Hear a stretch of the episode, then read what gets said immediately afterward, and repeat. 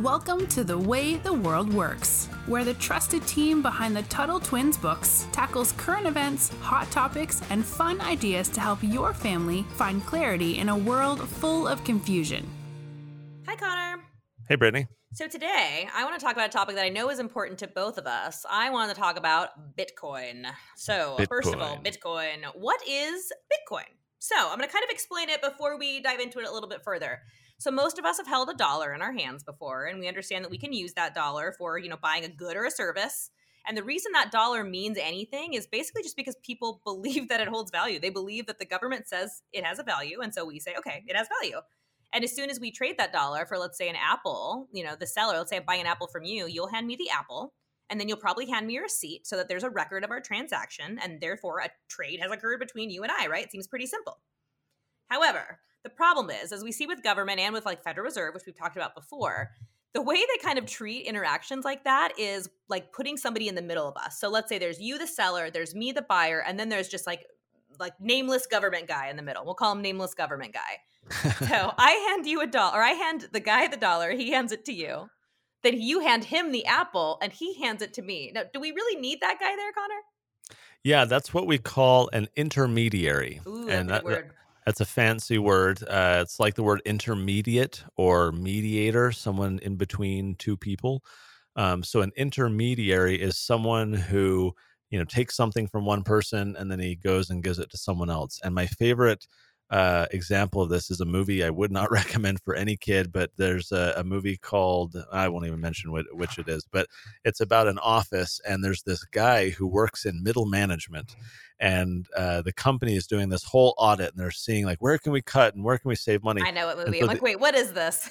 and so they go in and they they interview this guy and he's having to defend his job like hey i have value i do things and so the guys are interviewing him and they're like okay so you take the papers from one person's desk and then you go down two floors and and put them on someone else's desk? He's like yeah yeah that's well well well no my secretary does that. And then it's like okay well what do you do? Right? And they're trying to like figure out why do we need this guy? Why can't the people upstairs just take the papers straight to the people downstairs and so he then continues to defend his job but it shows the the, the point that we're trying to make with these intermediaries the economy is full of all these people whose job it is like for example uh, we a lot of us have credit cards mm-hmm. and so rather than me like i'll go to the grocery store and I'll swipe my credit card because I owe them, let's say, $30. So I'll swipe it. And it feels like I'm directly paying the grocery store okay take $30 from my account and give it to you but but that's not true visa or mastercard they are an intermediary they're in between me and the grocery store i'm not actually paying the grocery store directly the grocery store excuse me the credit card company will say visa Visa is paying the grocery store. Okay, here's your 30 bucks. And then later on, Visa comes to me and says, okay, you owe us $30. And if you don't pay by next week, you owe us a late fee, right? And so they are an intermediary. Now, in some cases, that's convenient, right? Maybe I don't have $30 at that time, which is why a credit card is nice. But even with like a debit card, which uses your, your checking account, so it's not a credit card that you pay later, you actually need money in your account with a debit card, you're still using Visa. You're still using these companies or a bank rather than being able to. So Bitcoin's exciting. Why? Because we can get rid of these intermediaries that charge us little bits of money. They charge fees. They'll charge, for example, Here's a, a, more relevant example, Brittany. We sell the Tuttle Twins books. People can go to our website and they can buy the books. They're not buying them, they're not paying us directly. They're paying money to our merchant provider. Uh, in this case, we use PayPal. So when people put in their ah, credit yeah. card number, then behind the scenes, PayPal will charge the card and PayPal charges, I think it's like 3% or something like that. So when people pay us, you know, $10 for a book, we're not actually getting you know, ten dollars, we're getting whatever like nine dollars and something. Yeah, yeah. nine dollars and seventy cents, I guess, or something like that. But that adds up over time, and th- they're just an intermediary. What if the whole world was running on something like Bitcoin, where people could just pay other people directly? We wouldn't have these companies in the middle taking all this money out of the economy for themselves. You do. You have something else too, and that's you have more privacy, um, especially with credit cards and everything being you know just out there. We don't everybody can kind of track us. The government we know that with nsa in fact we talked about that in an earlier episode with with edward snowden that they can see your purchases they can see what you're getting. And i'm not saying that you want you have anything to hide or that you need to be hiding things. However we have a right to privacy which we talked about in the fourth amendment episode and that's really important. But when we have these third parties, these intermediaries, ours, our uh, transactions are less secure, right? They're less private, and that's not good for anybody either. Yeah, they um it's really exciting with with something like uh, Bitcoin uh, that it can provide, you know, some of this privacy and, and direct payment. I feel like we should take a moment and explain a little bit more how it works, which is tough because this is a episode that's that's kid friendly and some of this can get very complex. So we're going to boil this down for extremely adults. For most adults, this can get complex. Eh, very very true so bitcoin is basically digital currency. It's it's electronic. It's not paper money. It's not coins. But a computer program a com- uh, some computer code was written in a way to make it so that everyone can have like a digital wallet. So you can have kind of like your password like a secret code that only you know. And as long as that's a password just that you know then the the bitcoin or the the there's other cryptocurrencies, which is another name for it, but Bitcoin's one of the more popular ones. So we'll just keep talking about Bitcoin, but there's others that are awesome as well. And so you're you can have Bitcoin in your little Bitcoin wallet. And if you want to then send money to someone, you can use an app or website or whatever and you can send money directly to them. And there's computers all over the world that are running this software, this computer code, and they're always checking everything. They're saying, okay, did that payment go through correctly? Did, did Connor's Bitcoin correctly go to Brittany's? And all these computers are always kind of checking it just to make sure they're creating a lot of security to kind of you know look at the whole system and make sure everything's working correctly and so it's nice because uh, this is software that anyone can run it's not like a bank that has its own you know software we can actually see their their code maybe they have something bad in there we don't know we can't check it. Anyone can download you know the bitcoin software and run it on their uh, computers anyone can look at it so it creates a lot more trust yes. right one of the reasons why we don't like the federal reserve is everything's in secret we don't know what the reasons are and what the decisions are and and so forth but with with bitcoin with what's called open source software anyone can look at the code. I could literally take the whole code of bitcoin i can then copy and paste it call it you know Tuttle coin like and, and, have and have my own cryptocurrency because and that's why we have so many cryptocurrencies. People have taken the computer code, they've tweaked it, they've changed things, and they have their own cryptocurrency, which is great because it's a free market. It's not a government saying you will use this money. It's people like maybe you like Bitcoin, maybe you like Ethereum better, maybe you like Dogecoin, maybe you like all these different coins, and so There's people so can now. yeah, people can pick and choose. Now, I want to mention, uh, I, I, know I think you're uh, familiar with this as well, Brittany. I had a friend uh, when he got married a few years ago you can find this video on on uh, oh, Amazon. Oh, yes. Mm-hmm. Um, my friend's name is Austin, and he got married to Becky, and we did this thing, uh, this Kickstarter project, where we raised, I think, like seventy thousand dollars. A few of us to put together this uh, project where we hired some guys, some some videographers uh, who mm-hmm. film, to tag along with Austin and Becky right when they got back from their honeymoon. So they came back from their honeymoon. They had to give us their wallets, their cell phones, and uh, any money that they had, and they had to figure out how to get home with their luggage using only Bitcoin. And and so they had this experiment where for several months they tried to live entirely on Bitcoin. The the documentary is called Life on Bitcoin, so you can find it on Amazon if you want a, a fun uh, family friendly watch. Uh, this was back in 2013 when they did this. And so for several months, they have to figure out how do you buy groceries? How do you pay for gas? How do you pay your landlord?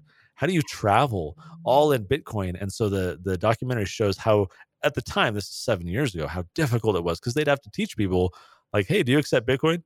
What, what's bitcoin? what is bitcoin? And so then they'd have to persuade them and then help them adopt it and all this kind of stuff. But once people start using it as it catches on a lot of people realize well wait a minute there's something awesome here about this because there's so many problems with our current money. It's like fake monopoly money that we use uh, we talk about this a bit in the Tuttle Twins and the Creature from Jekyll Island, how the government has basically stolen a lot of the value of our money over time because of inflation.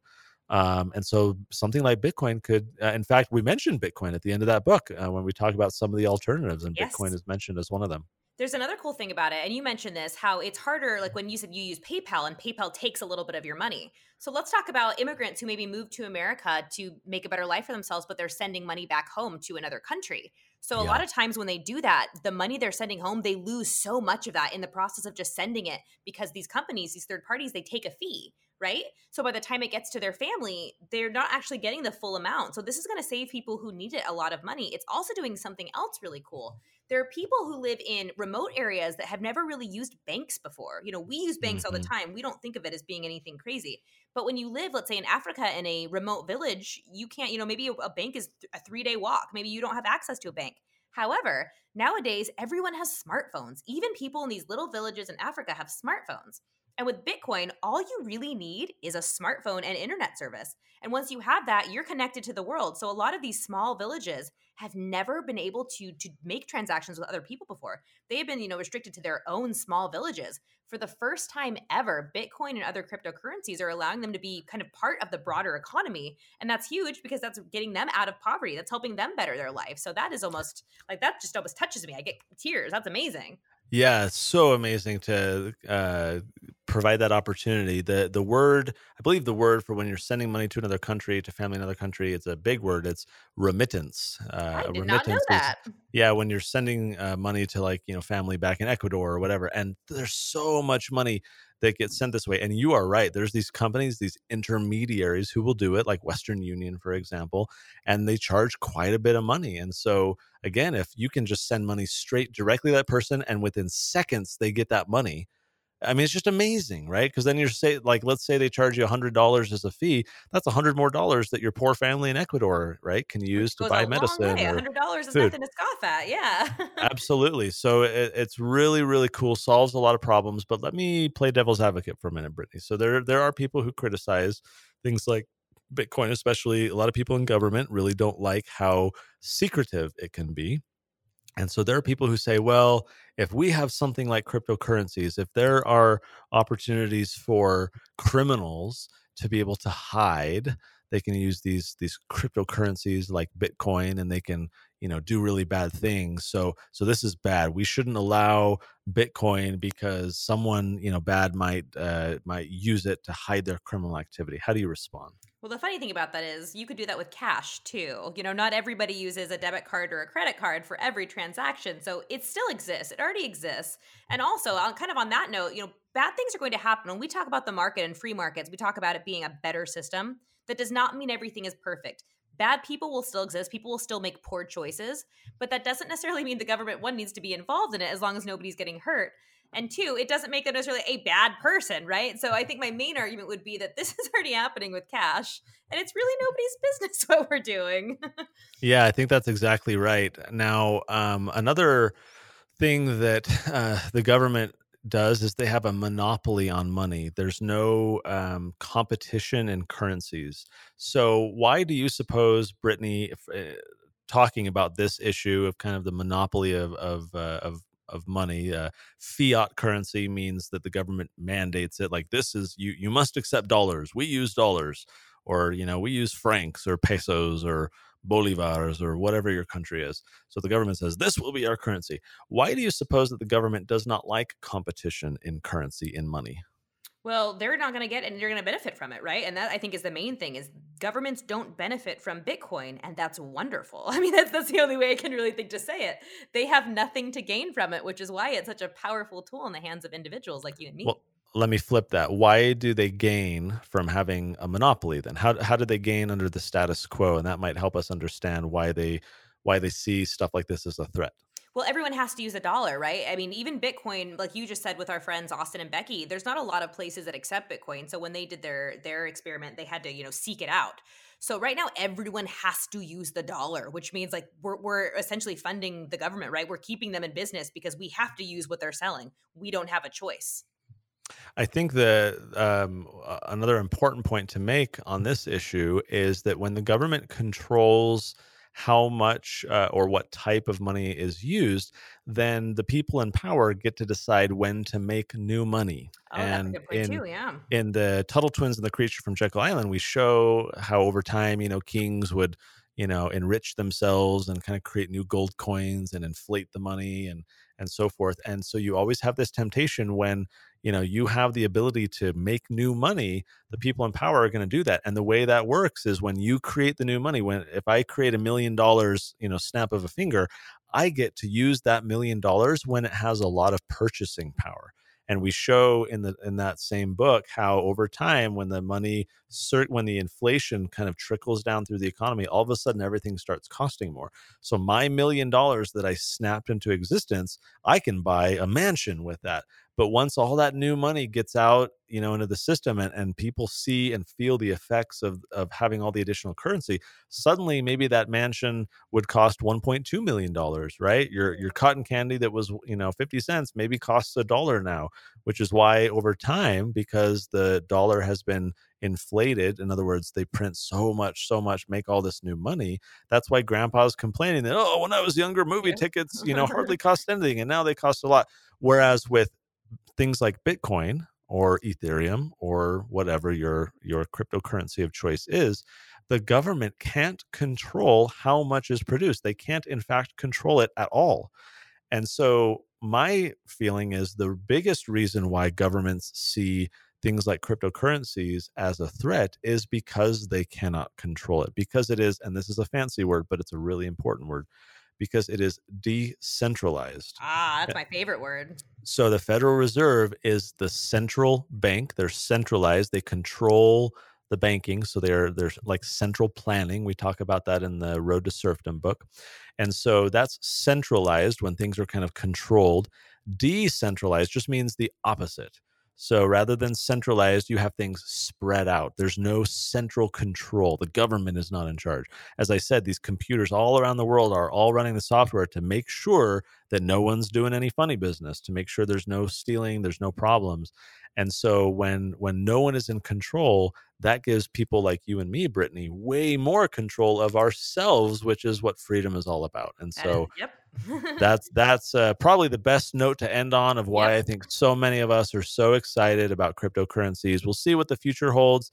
Uh, but certainly it's a big threat for those in power who love printing all the new money they want. So uh, we will add some show notes to this page about Bitcoin, a link on the Amazon uh, site to Life on Bitcoin if you want to check that out. Kind of fun to watch. Um, and some other resources about Bitcoin as well. So make sure to check out TuttleTwins.com slash podcast for all your show notes needs. Make sure you're subscribed. Share this with uh, friends and family, social media. Help us out. Let's get some new listeners. We really appreciate you guys listening. And Brittany, until uh, next time, I'll talk to you later. Talk to you later. You've been listening to The Way the World Works. Make sure your family is subscribed and check out TuttleTwins.com for more awesome content.